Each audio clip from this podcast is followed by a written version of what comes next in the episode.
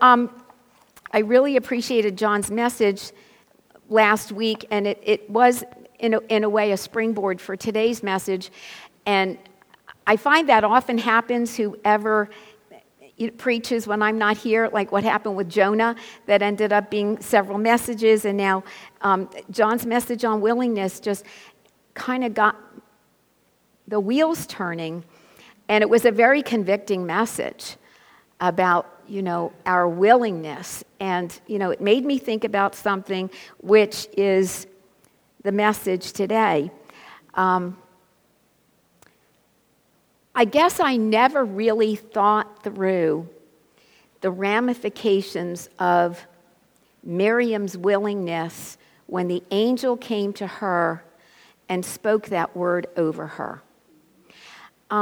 We wouldn't think of it, because in our day and age, it is not unusual, to have unmarried women, ready to become moms. That's become kind of a common occurrence, and no one would get stoned for that. But in Miriam's day, that is what would happen.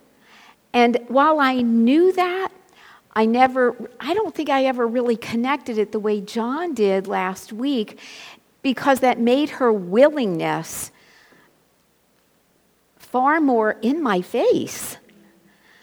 So anyway, we're going to look at Luke chapter 1.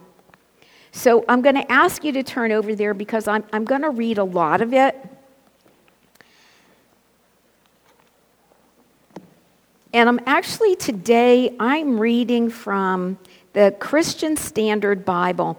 When I do my preparation during the week, I often read from several different translations, and for whatever the purpose is, sometimes one translation just kind of grabs me far more than another translation, and that happened this week as I was preparing this message. So, I am going to use the Hebrew names of the people in the scripture. So I'm going to begin in Luke chapter 1, and I'm going to begin in verse 5. And we're just going to look at Zechariah, who was Yochanan the immerser, John the Baptist's father, and what occurred when he was fulfilling his responsibility as the priest who offered incense for that 2-week period of time when his division was serving in the temple. So beginning in verse 5, in the days of King Herod of Judea, there was a priest of Abiyah's division named Zechariah. His wife was from the daughters of Aharon, and her name was Elisheva. Both were righteous in God's sight, living without blame according to all the commands and requirements of the Lord. But they had no children, because Elisheva could not conceive, and both of them were well along in years. When his division was on duty, and he was serving as priest before God, it happened that he was chosen by lot, according to the custom of the priesthood, to enter the sanctuary of the Lord and burn incense. At the hour of incense, the whole assembly of the people was praying outside. An angel of the Lord appeared to him, standing to the right of the altar of incense. When Zechariah saw him, he was terrified and overcome with fear. But the angel said to him, "Do not be afraid, Zechariah, because your prayer has been heard. Your wife, Elisheva, will bear you a son, and you will name him Yochanan, John. There will be joy and delight for you, and many will rejoice at his birth. For he will be great in the sight of the Lord. He will never drink wine or beer. He will be filled with the Holy Spirit, the Ruach HaKodesh, while still in his mother's womb. He will turn many of the children of Israel to the Lord their God, and he will go before him in the spirit and power of Elijah to turn the hearts of fathers to their children and the disobedient to the understanding of the righteous, to make ready for the Lord a prepared people." Zechariah asked the angel, "How can I know this? For I am an old man, and my wife is well along in years." The angel answered him, "I am Gabriel, who stands in the presence of God, and I was sent to speak to you and tell you this good news. Now listen, you will become silent and unable to speak until the day these things take place, because you did not believe my words, which will be fulfilled in their proper time." Meanwhile, the people were waiting for Zechariah, amazed that he stayed so long in the sanctuary. When he did come out, he could not speak to them. Then they realized that he had seen a vision in the sanctuary. He was making signs to them and remained speechless. When the days of his ministry were completed, he went back home. Okay, so I'm going to stop there, and we're going to take a look at this passage. The first thing we know is that Zechariah is a priest in the household of God. And the priests served 2 weeks every year, and they chose by lot what their responsibility would be. And his, at this point, was to burn incense. Now, we know that to be chosen by lot is the chance outcome, correct? It's like drawing straws. And we, in our way of thinking, it's a random outcome, right? Not with God. Not with God. In Proverbs 16:33, I'm paraphrasing, but the outcome of every chance event is in the hands of God. So the Lord wanted Zechariah to be at the incense altar. The incense altar and the prayers of the saints are intertwined. And so, twice a day, the priest offers incense. And what he does is he takes the coals from the altar where the sacrifice, where the daily sacrifice has taken place, and takes those coals and puts them on the altar of incense, and then he puts the incense on the altar morning and evening, and that incense arises to God as a sweet aroma as the people pray outside. And so we see a connection between the altar of incense and the prayers, and we know that in the book of Revelation is another reference to the incense and the bowls and the prayers of the saints coming before the Lord. But there's another connection too. They're not separate and distinct coals that are burned on the altar of incense. It's the coals from the altar of sacrifice, which joins everything together. The sacrifice, the daily sacrifice, which is us, correct? In this day and age, we offer ourselves a living sacrifice daily, not just once a year, not just on the high holy days, but every day. We are those living sacrifices who offers that fragrance, that incense fragrance of prayers to the Lord. Everything in Scripture is not for the old days. It's for now. It's to give us a visual and an understanding of the ways of God. In fact, a couple of the songs talked about the ways of God this morning. And that is our desire, to understand and walk in the ways of God. And we don't know it all. We will never know it all until we get to glory. And even then, I don't think it's an instantaneous thing. I think it's like it would have been in the garden. It would have been a revelation, like day-by-day revelation. But anyway, so here we have Zechariah offering the sacrifice, and we have a little information about Zechariah and Elisheva. we know that they were righteous people. They lived without blame. They were faithful followers of the Lord, and it delighted them to walk in his ways. So we have a picture of this couple. You know, they would be the perfect parents, but not yet. Not yet. And so the next thing we read is that this angel appeared to Zechariah. And he tells him his prayer had been answered. So I couldn't help but wonder, did he forget about that prayer? And, okay, so I think I would feel the same way as Zechariah if I saw an angel. I think I would be terrified. I think I would fall down, and I would want to hear those calming words, "Be not afraid," which every time an angel appears to a human being in the scriptures, that's the first thing you read is "Do not fear" or "Be not afraid."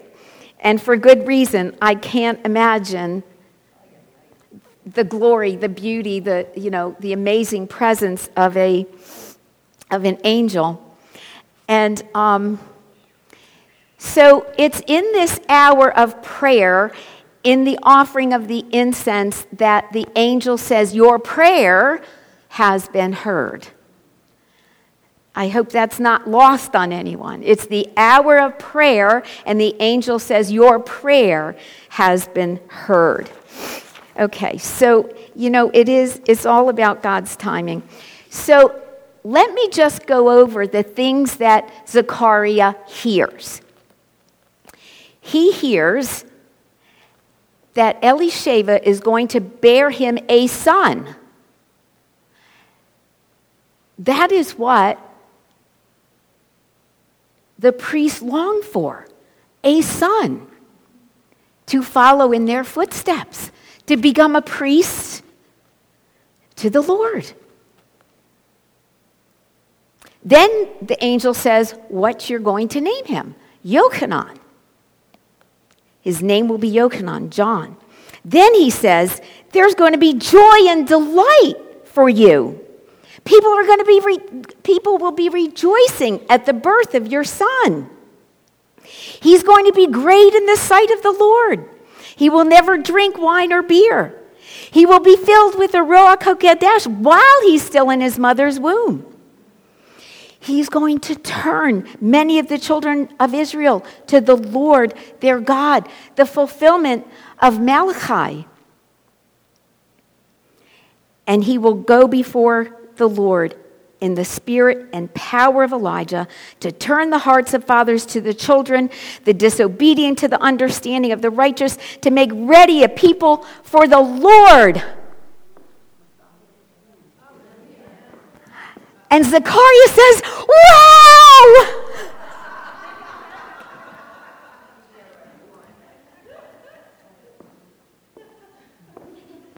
He missed it all.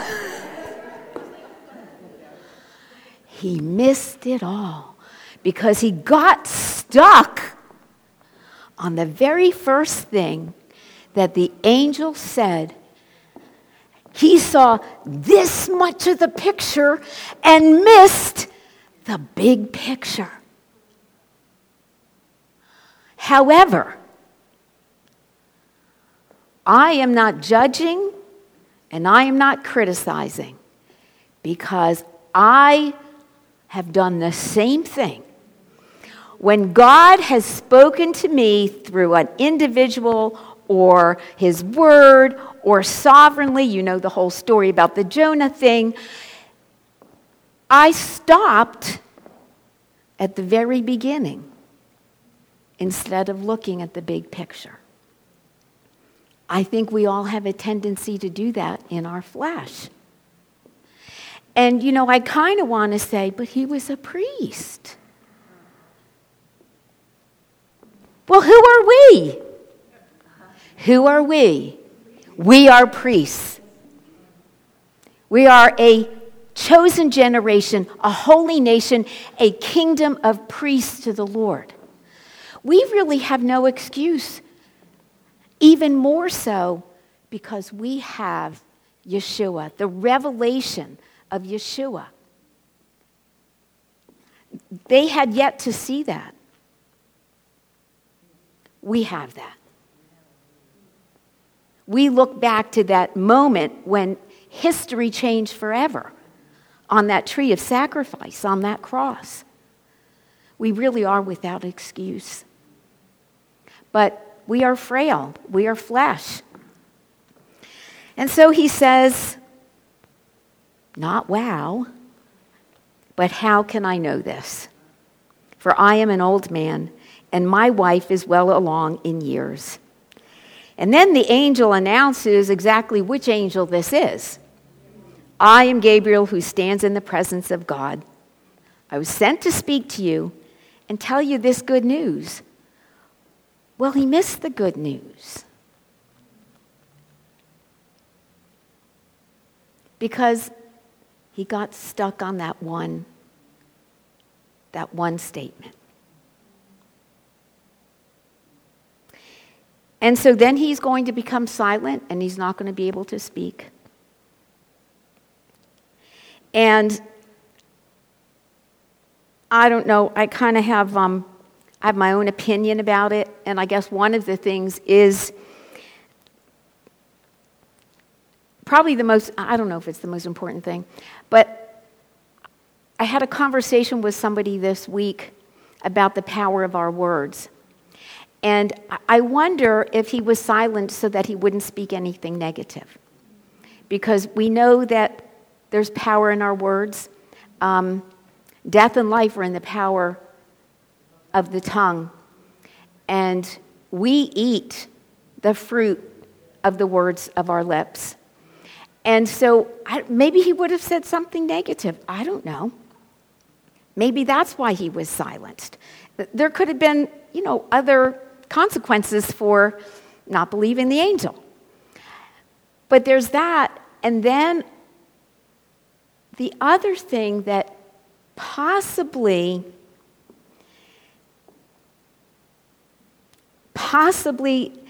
would be a reason why he was silenced is because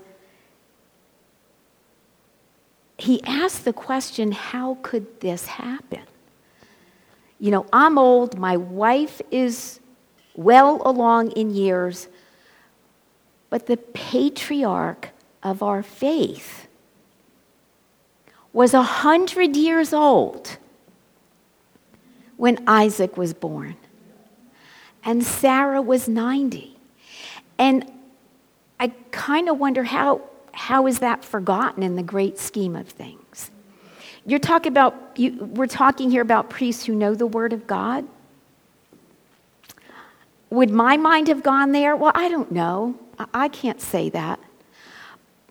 But those are two kind of reasons why I think that might have been the consequence. Okay, now you're going to be quiet, and you're not going to by your words, influence anyone else along the way. Maybe that's why I get laryngitis every once in a while, because God doesn't want me to speak, and he doesn't want me to influence people with negative talk. So, again, I'm not judging Zechariah. I'm simply saying this is a very interesting response after the description of what Yochanan would be like and what he would do in his lifetime. And of course, we already know that because we've read the Gospels and we know what Yochanan did and the influence that he had on the children of Israel. So now we're going to continue with, let me read the end of the story of Zechariah. Well, it's not really the end of the story. verses 24 and 25. After these days, his wife Elisheva conceived and kept herself in seclusion for 5 months. She says, "The Lord has done this for me. He has looked with favor in these days to take away my disgrace among the people." And, you know, historically, it was a disgrace to not be able to bear children. And, you know, I think of all of the women in Scripture who had difficulty, especially, you know, all of the patriarchs and their wives. And I think of Hannah in the book of Samuel. And we're going to get to that in a minute. But now the scene changes, and in verse 26 we read this. In the 6th month, the angel Gabriel was sent by God to a town in Galilee called Nazareth, to a virgin engaged to a man named Joseph of the house of David. The virgin's name was Miriam, and the angel came to her and said, "Greetings, favored woman, the Lord is with you."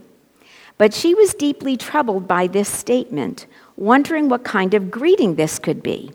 Then the angel told her, "Do not be afraid, Miriam, for you have found favor with God. Now listen, you will conceive and give birth to a son, and you will name him Yeshua.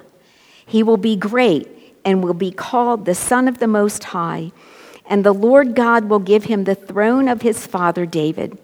He will reign over the house of Jacob forever, and his kingdom will have no end." Miriam asked the angel, "How can this be, since I have not had sexual relations with a man?" The angel replied to her, "The Ruach HaKodesh will come upon you, and the power of the Most High will overshadow you.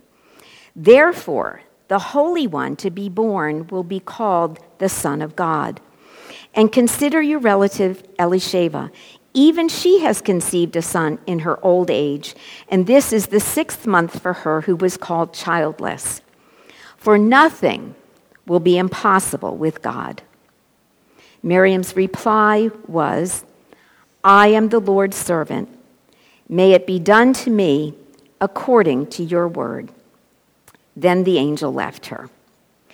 Well, there are a lot of similarities. Well, there are a number of similarities in this passage. Number one, an angel appears to Miriam. It's the same angel, Gabriel, and he announces the same thing, that she too is going to have a son.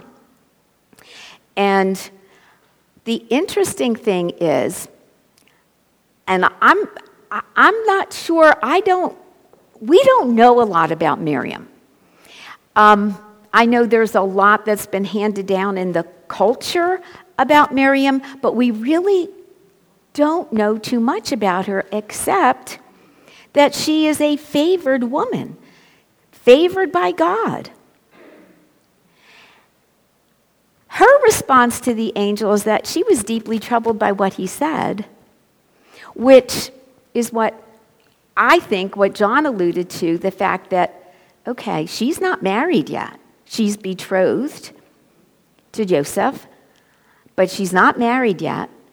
And it's very clear how this is all going to happen. And so I just find that she's not fearful of the angel's presence. I mean, he didn't say to her anything about, he did say not to be afraid, but he connected it with, "For you have found favor with God." And he responded to her unspoken question about what does this statement mean. She never said it out loud. She just said she wondering what kind of greeting this could be.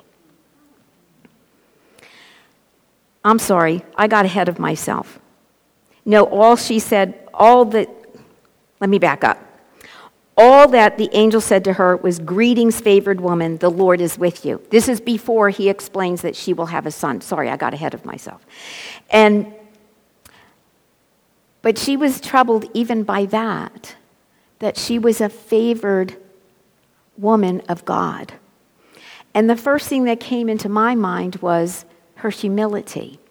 Why would she be favored by God? Does that make sense to you? I mean, it made sense to me.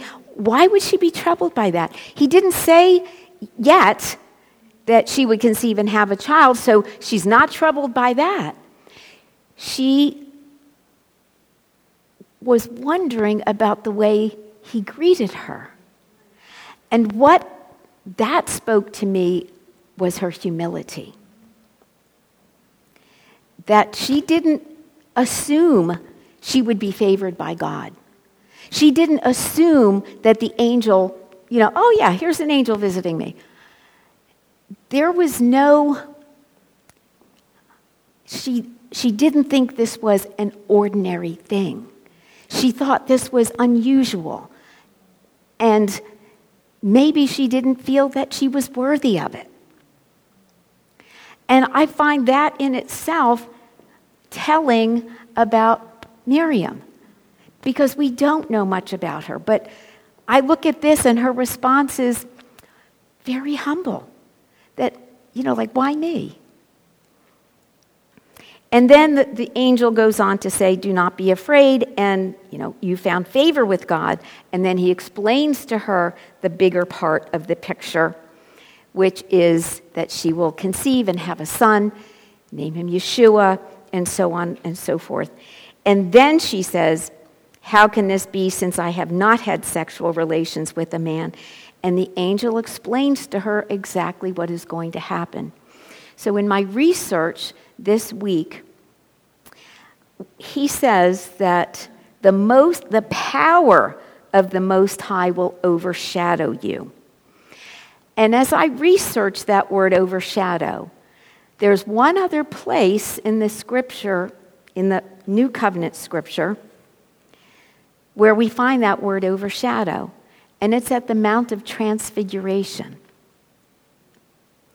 when the glory of the Lord overshadows the mount. And Yeshua is transformed.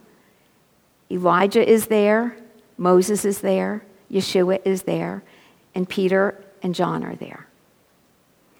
And that led me to look further about that cloud, which, where I ended up was Exodus 40.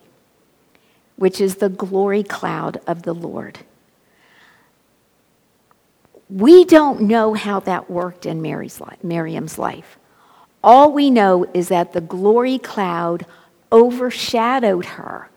And as a result of that, just the glory cloud of the Lord overshadowing her, she conceived Yeshua. And then he says to her about Elisheva, and then he says, for nothing will be impossible with God. And with that, she responds, I am the Lord's servant. May it be done to me according to your word.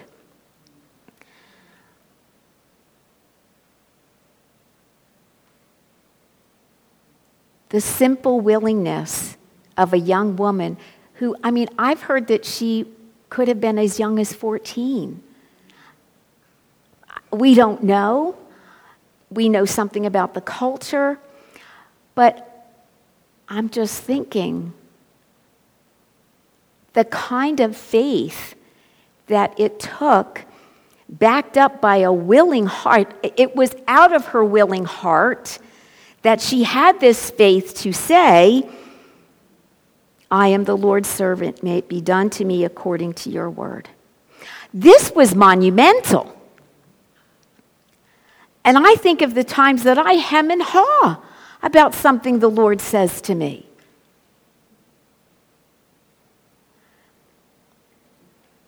And yet, she was fully willing for the Lord to do whatever he needed to do for this prophetic word to be fulfilled. I could easily say that she too stopped at the, you will conceive and have a son. just like Zacharias. So, whoa, wait a minute.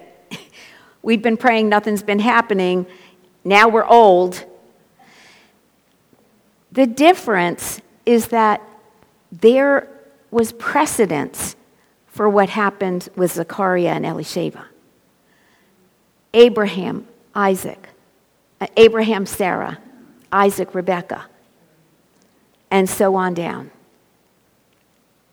There's no precedence for this young girl. There's no precedence. In fact, there are dire consequences. And yet she says, "Be it unto me according to your word."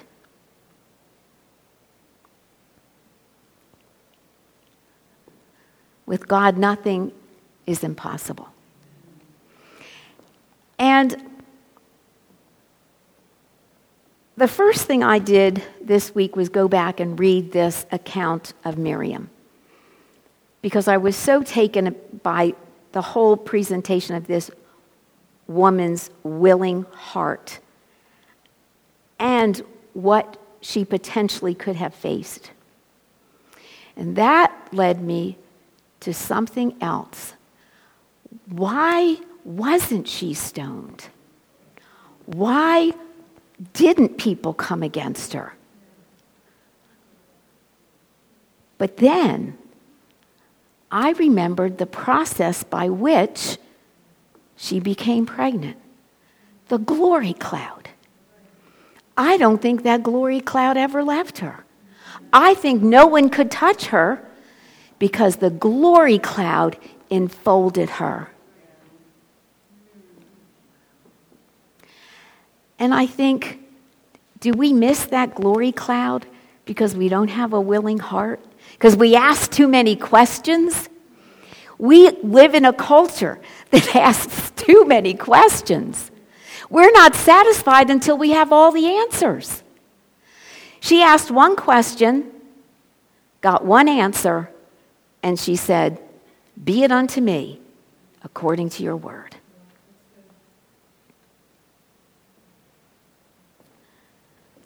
Sometimes we just get too caught up in the details instead of being humble before God and saying, "Have your will."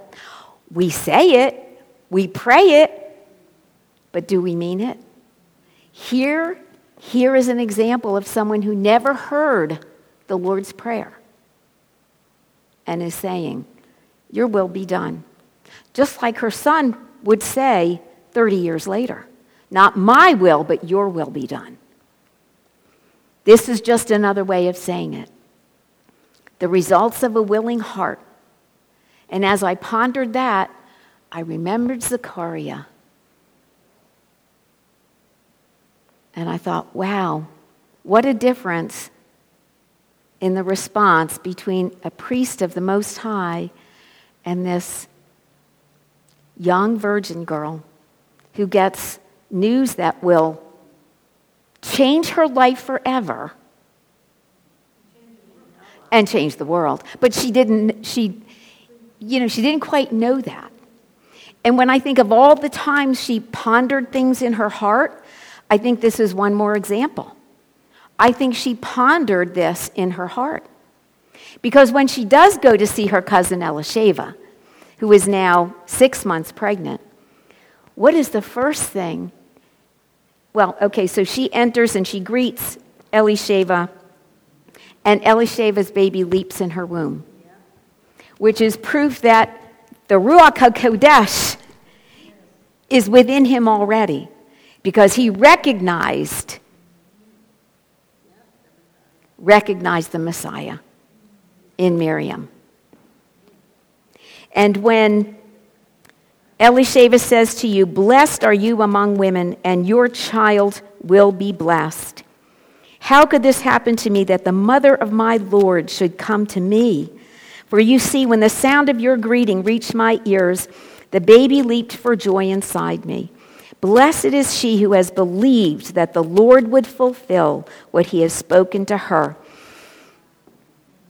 And Miriam said, "Yeah, isn't this great?" No, she didn't. Instead, what does she do? She quotes Scripture. And she quotes very closely the prayer of Hannah, who under very different circumstances was able to conceive a child that she had long waited for, a little different circumstance. But all Miriam could say was this: "My soul praises the greatness of the Lord, and my spirit rejoices in God my Savior, because he has looked with favor on the humble condition of his servant. Surely from now on all generations will call me blessed, because the Mighty One has done great things for me, and his name is holy. His mercy is from generation to generation on those who fear him." That's from the Psalms. "He has done a mighty deed with his arm. He has scattered the proud because of the thoughts of their hearts. He has toppled the mighty from their thrones and exalted the lowly. He has satisfied the hungry with good things and sent the rich away empty. He has helped his servant Israel." She looks at the bigger picture. This isn't about me. This is about the people Israel. "He has helped his servant Israel, remembering his mercy to Abraham and his descendants forever, just as he spoke to our ancestors." She finally can give voice to the joy that she is experiencing in understanding in part what God has asked her to do, all because of a willing heart. Baruch Hashem, may we all have willing hearts like Miriam. And again, I'm not here to judge Zechariah, but I see such a difference in the response of Zechariah and Miriam. And like I said, no judging here. I'm just like him. But what an example for us in how we are to respond to the things that the Lord has asked us to do. So, Father, we thank you for your word. We thank you, Lord, that your word is truly a treasure trove. We thank you, Father, that every time we go in and ponder your word, meditate upon it, you bless us with multiple truths that we'd never seen, never heard, never been taught before. I have this image now in my mind of Miriam traveling on that donkey back to Bethlehem with your glory cloud surrounding her. Until that child was born, you protected her, you watched over her with your glory. You overshadowed her, Lord God. What a visual. You are so good, Lord. You are so good. And as Miriam proclaimed, your mercy is from generation to generation on those who fear you. We are recipients of your mercy, O God. And we have seen your goodness in the land of the living. And we know, Lord, that with you nothing is impossible, because we have the whole of Scripture. We have the story. There is yet to come. We know when Yeshua returns. But we have seen through the Scriptures enough to know that you are good, that your mercies endure forever, that you still speak to your people today, and that with you, Lord, nothing is impossible. My prayer for us, Lord, is that we would remember Miriam's willing heart, that we would remember her response, O God, and the blessing that you poured forth upon her, O God, during those 9 months of her pregnancy before Messiah's birth. Truly, she brought light into this world. And we celebrate that light. We celebrate the light that pierces the darkness, the light that we are supposed to have ever shining in our hearts, ever shining in our lives, oh God. And we celebrate that light as tomorrow at sundown we light that shamash candle, the servant candle that represents Yeshua, the light of the world. Let your light so shine in each of us, oh God, that we would be the light in the darkness around us. Not just during Hanukkah, but every day of our lives, oh God. Just as we read the words of Miriam when she found her voice to exalt you, oh God, I pray that we would always exalt you. We would always glorify you, Lord, with our lives. Glorify you, Father, with every breath. That our prayers would rise to you, Lord God, morning and evening, and all in between, because we are commanded to pray without ceasing. And that our prayers would arise to you, Lord, as a sweet incense. We bless you, Lord, because you do hear our prayers. Sometimes we have to wait a long time to hear those words. Your prayers have been answered, but we persevere, Lord, because you are good and your mercies endure forever. And the people of God said, amen and amen.